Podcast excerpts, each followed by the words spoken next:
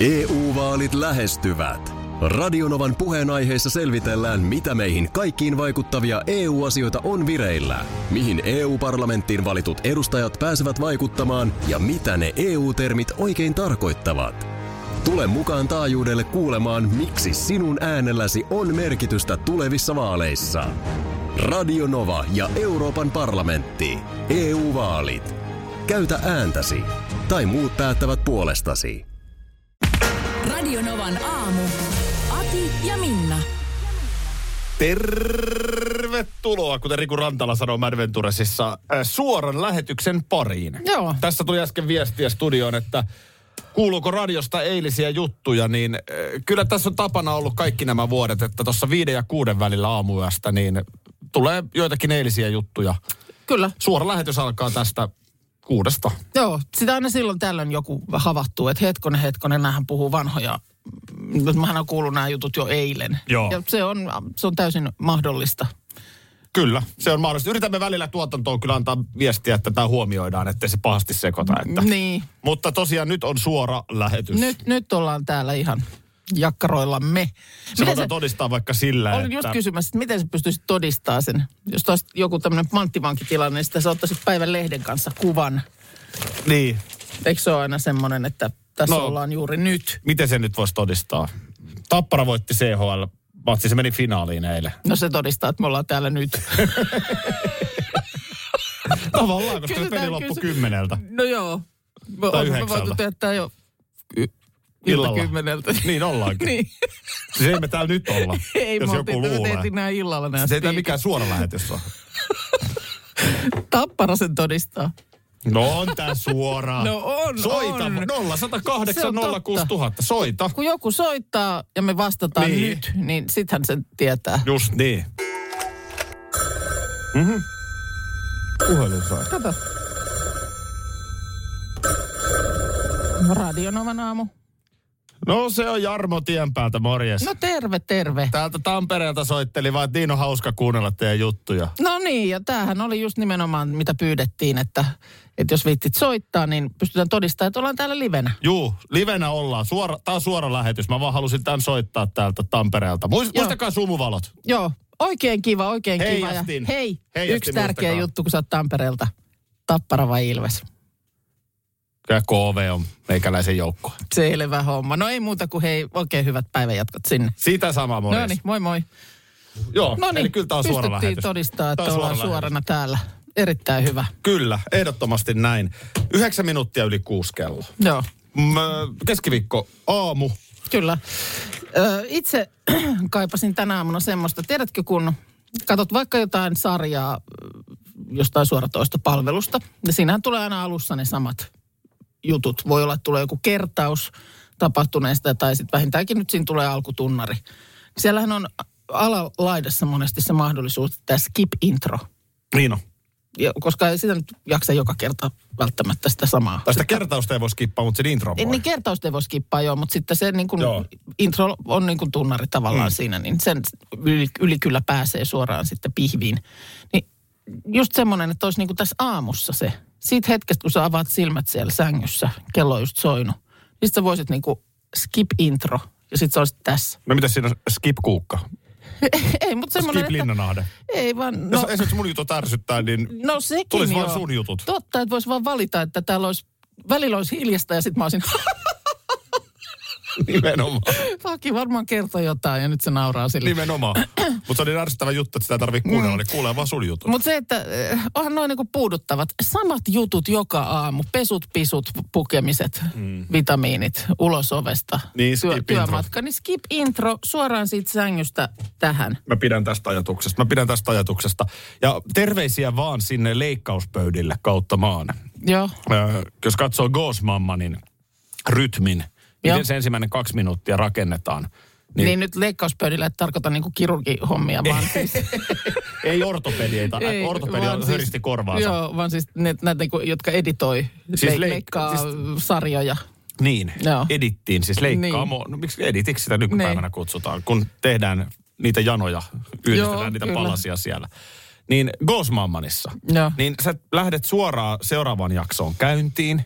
Joo. Että jos tässä nyt vaikka tämä jakso olisi silleen, että sua on osoitettu aseella viime jaksossa. Joo. Niin tässä ollaan nyt siinä tilanteessa, mutta sitten sinne väliin leikataan, mitä on tapahtunut viime jaksossa. Saat sä kiinni? Se rytmi on paljon parempi, paljon koukuttavampi, kun suomalaisissa sarjoissa usein käytetään 1,5 minuuttia kertaamalla sitä edellistä jaksoa. No aivan, ja ei sellaista yhdet jaksoa. No ei, skip, edellinen jakso myöskin. Oi, minä muistan. No joo, toi nyt on tietysti jo ihan, nyt ollaan jo ihan kauhuskenaarion äärellä, jos tää lähtee soimaan.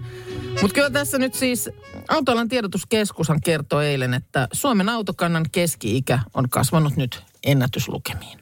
Joo, Suomessa ylipäätään on jo aika vanha, tai niin kuin muuhun Eurooppaan verrattuna vanha autokanta. Tämä on niin kuin Itä-Eurooppa ja Suomi.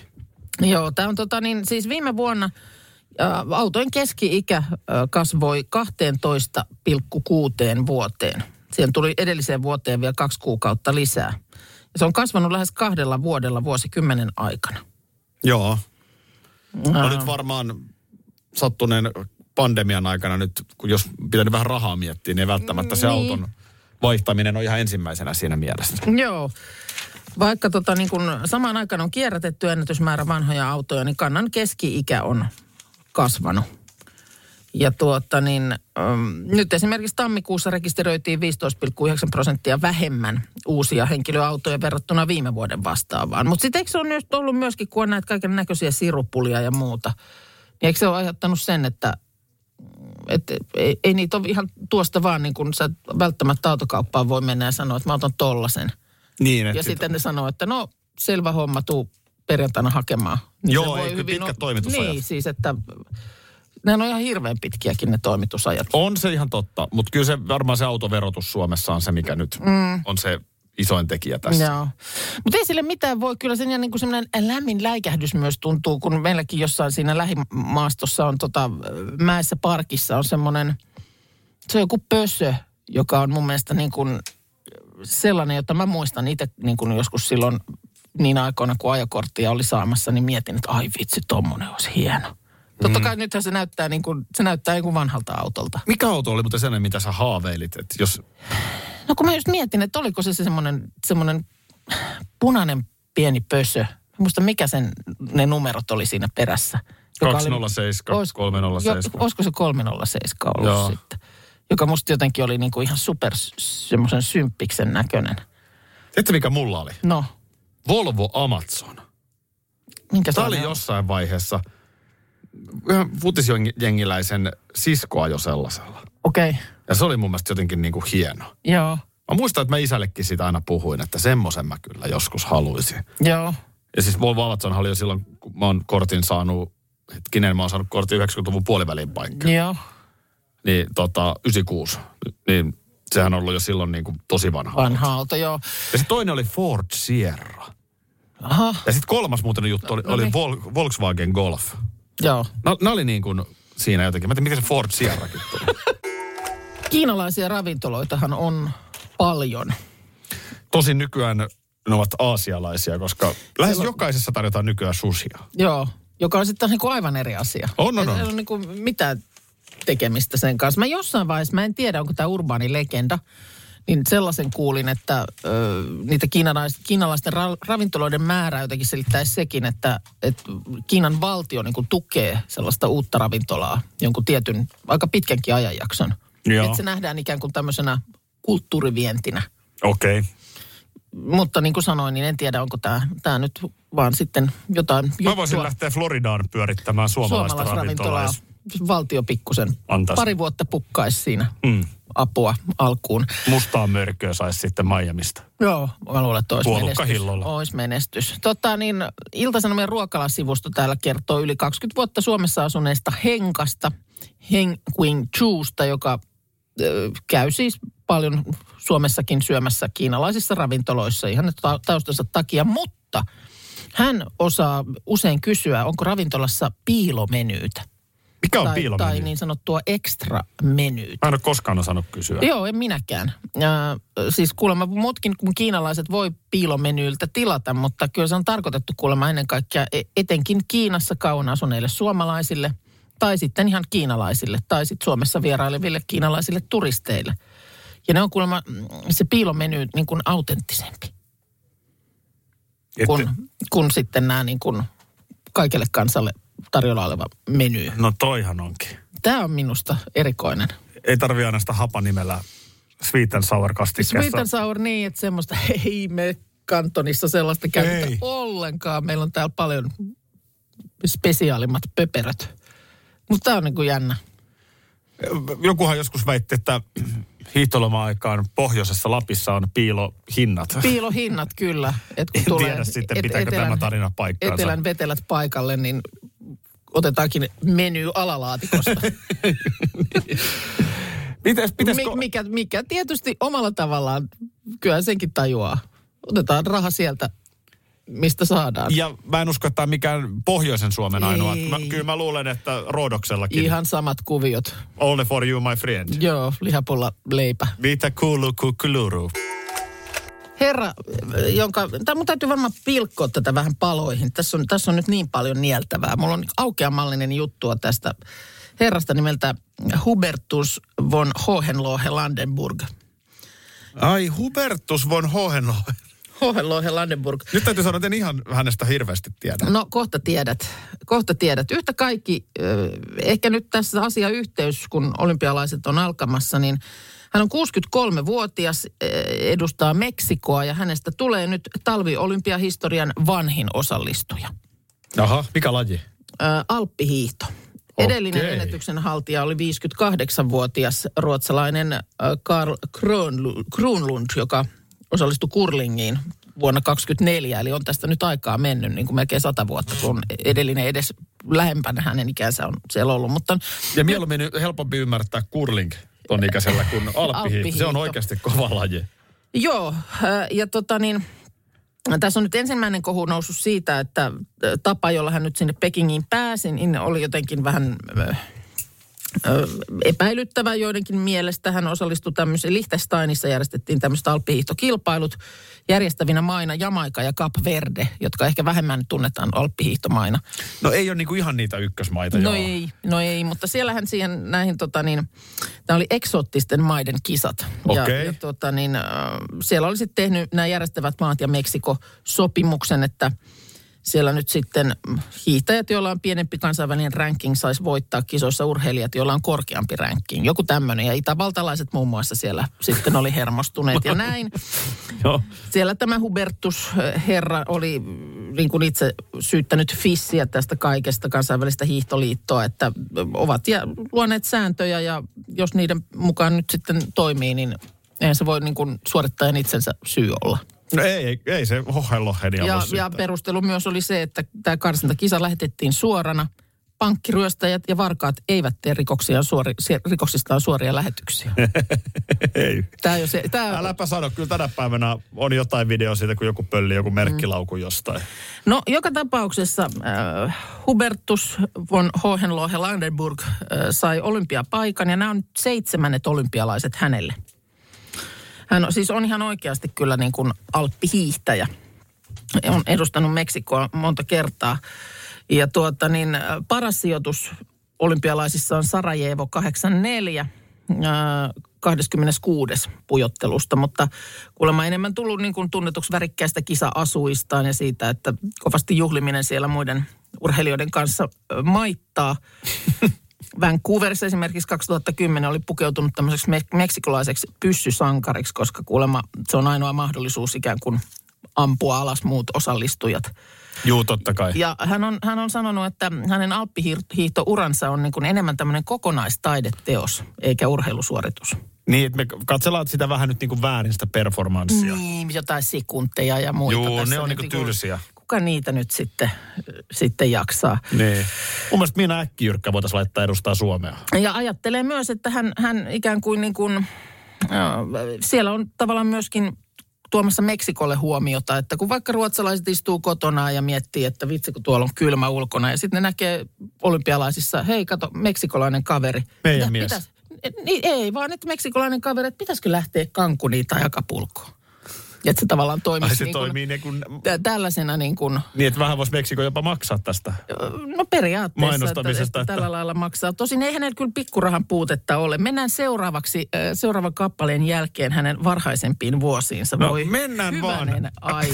Tässä on aika paljon sulateltavaa. Eli Eddie Edwards on niin kuin paperia Hohenloheniin verrattuna. EU-vaalit lähestyvät. RadioNovan puheenaiheessa selvitellään, mitä meihin kaikkiin vaikuttavia EU-asioita on vireillä, mihin EU-parlamenttiin valitut edustajat pääsevät vaikuttamaan ja mitä ne EU-termit oikein tarkoittavat. Tule mukaan taajuudelle kuulemaan, miksi sinun äänelläsi on merkitystä tulevissa vaaleissa. RadioNova ja Euroopan parlamentti. EU-vaalit. Käytä ääntäsi. Tai muut päättävät puolestasi.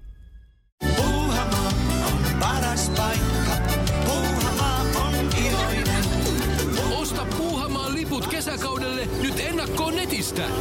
Säästät 20%. Tarjous voimassa vain 1. kesäkuuta saakka. Kesäisen, sellainen on Puuhamaa. Schools Out. Kesän parhaat lahjaideat nyt Elisalta.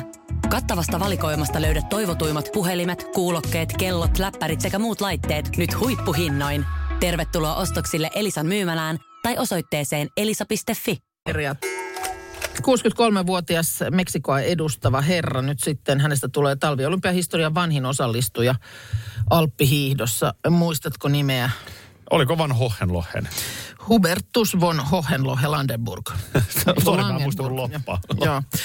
Ja sä tuossa sitä, että voisiko Meksiko periaatteessa hänelle vaikka vähän maksaakin, kun hän itse kokee myöskin ikään kuin siinä tekemänsä PR-työtä Meksikolle, kun on kisoissa mukana.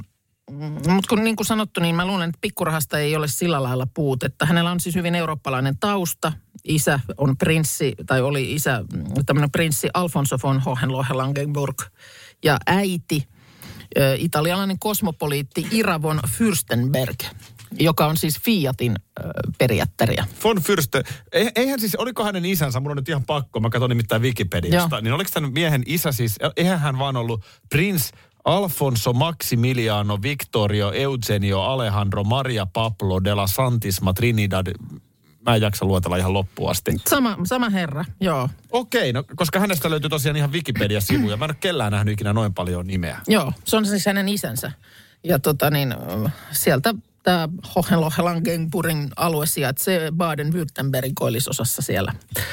No, mutta hänellä on sitten niin sanotusti, on pikkasen niin kuin aatelija siis, sitten. On ja siis tämmöinen syy, että hän Meksikossa on syntynyt, että aina haluttiin, että yksi perheenjäsenistä olisi meksikolainen. No aina. Joten vanhemmat päätti, että syntyköön poika Meksikossa, niin siinähän se passi tulee sitten. No näinhän se on. Samalla siihen kylkeen.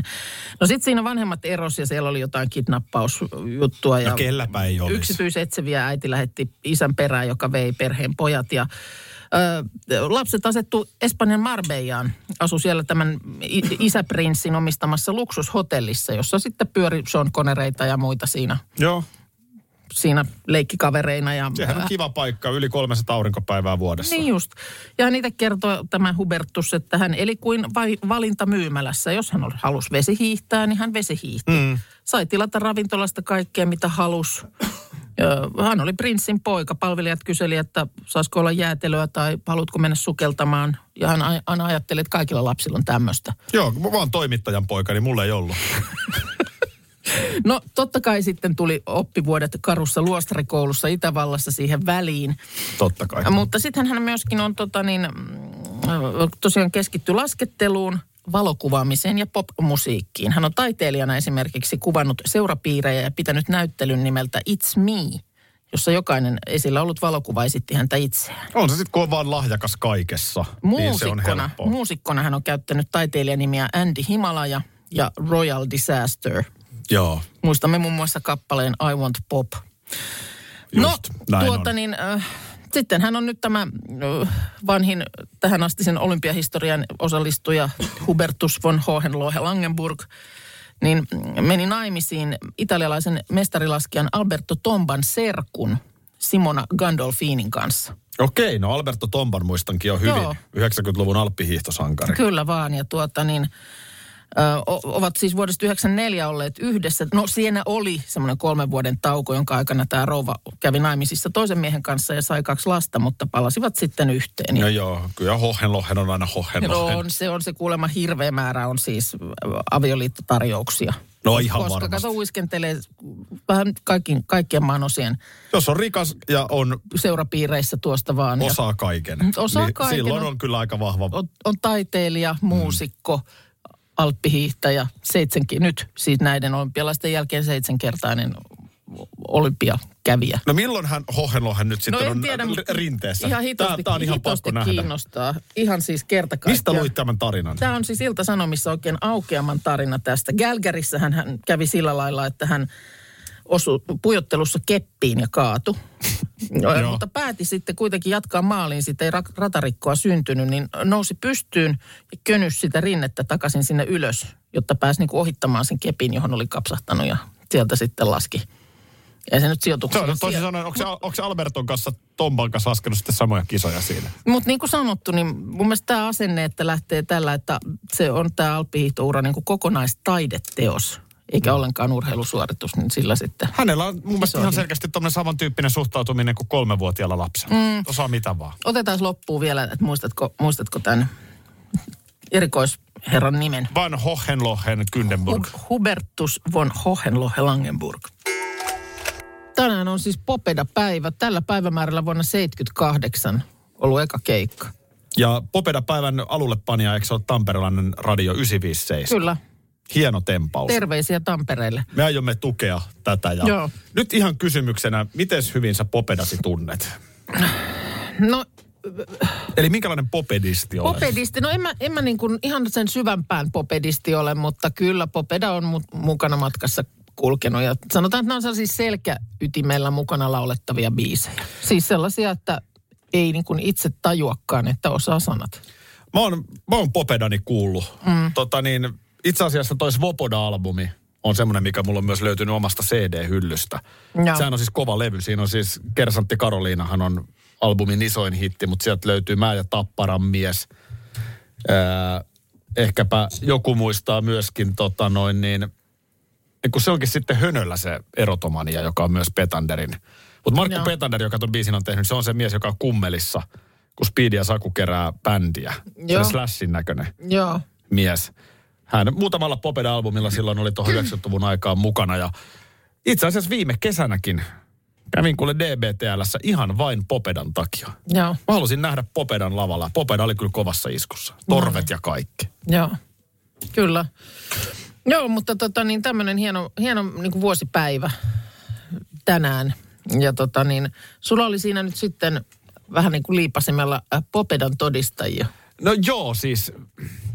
Kuin Popeda, niin mielestäni myös ehkä enemmän arvostusta ansaitsisi Kingi-niminen viihdeohjelma. Mitä se jäikin sitten silloin vähän jotenkin silleen jalkoihin, mutta nyt niin kuin jälkeenpäin kun sitä tarkastelee, niin siinähän oli mahtavia hahmoja. Siinä oli niin kuin tavallaan semmoinen, eikö se ollut niin kuin laulukilpailu, jossa oli sitten näitä eri hahmoja ikään kuin esiintymässä.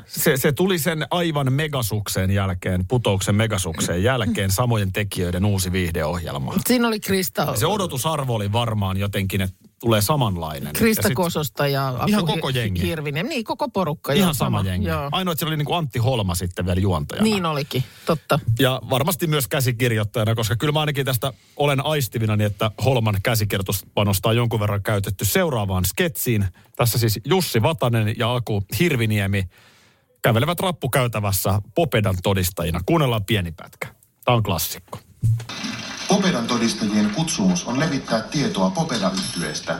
Säilyneiden tekstien perusteella Popeda ilmestyi ensimmäisen kerran ihmisille Tampereella vuonna 1977.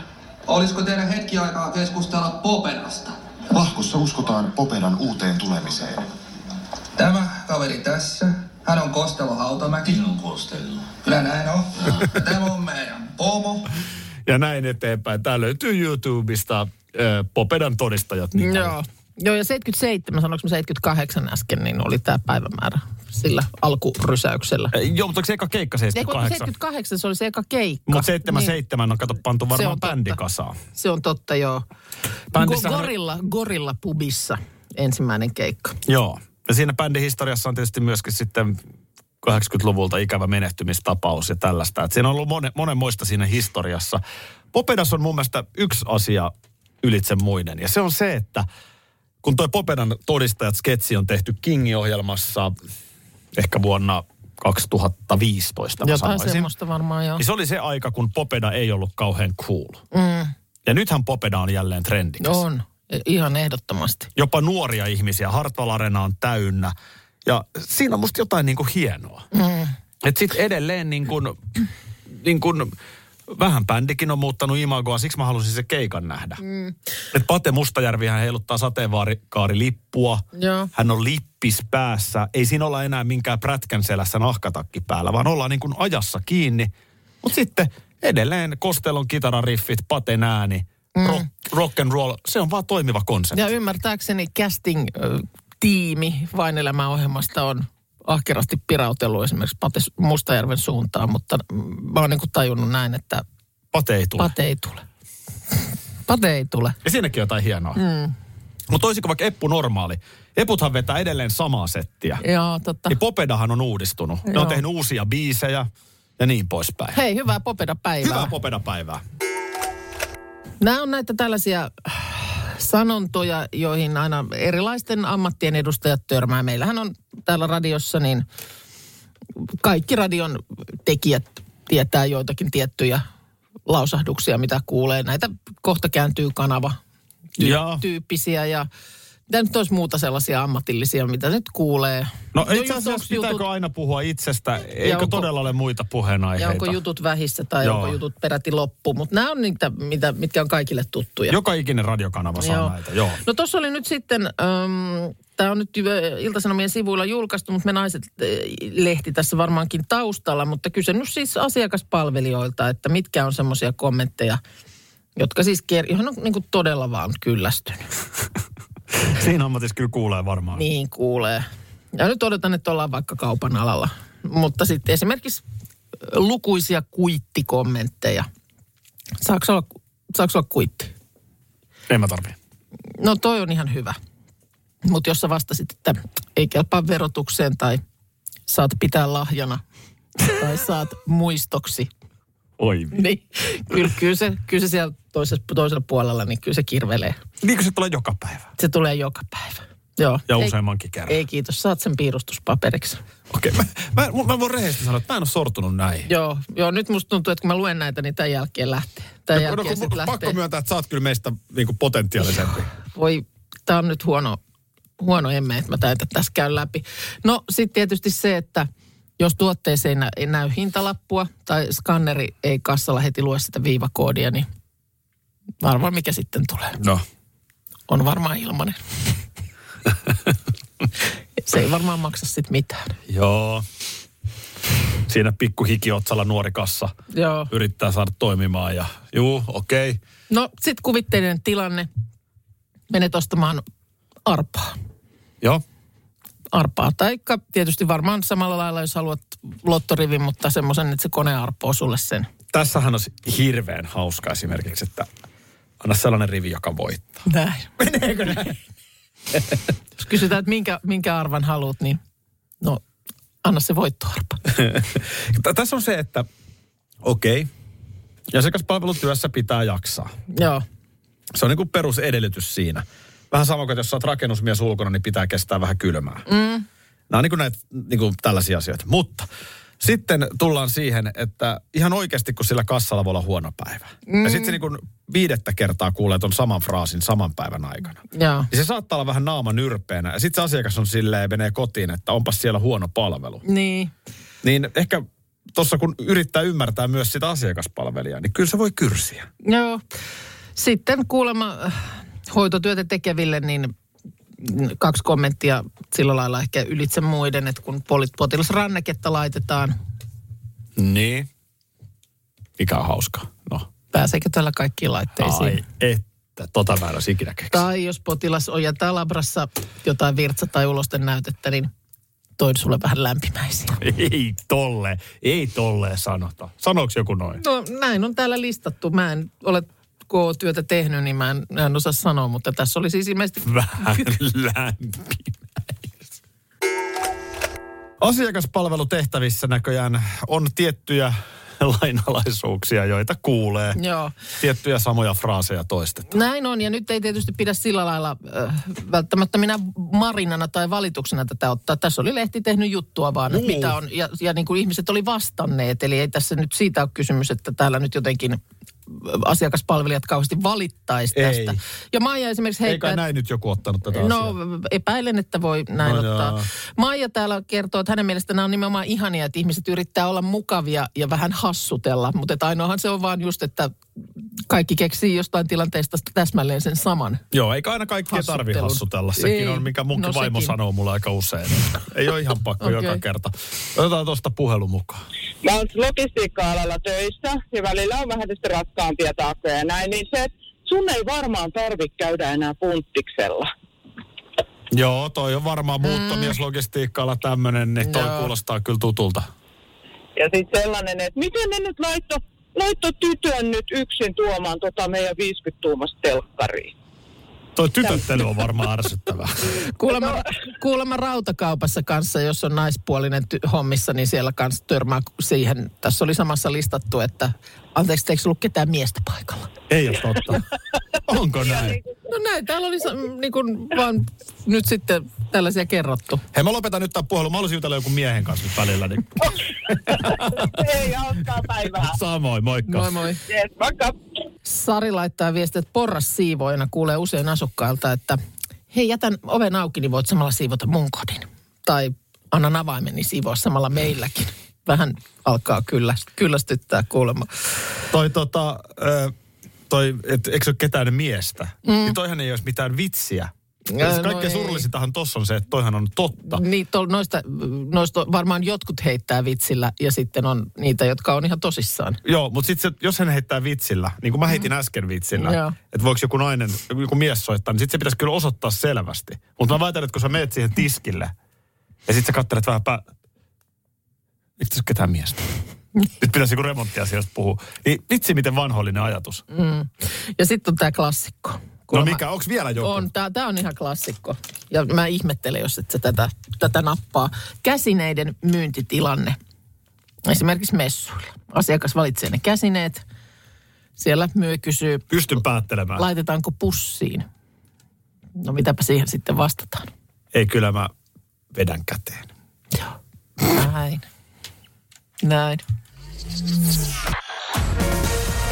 RadioNovan aamu. Aki ja Minna. Arkisin jo aamu 6:00.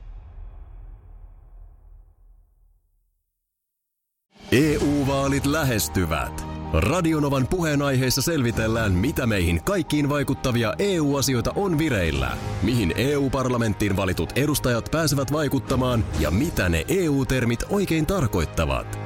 Tule mukaan taajuudelle kuulemaan, miksi sinun äänelläsi on merkitystä tulevissa vaaleissa. Radio Nova ja Euroopan parlamentti. EU-vaalit. Käytä ääntäsi. Tai muut päättävät puolestasi. Puuhamaa on paras paikka. Puuhamaa on iloinen. Osta Puuhamaan liput kesäkaudelle nyt ennakkoon netistä. Säästät 20%.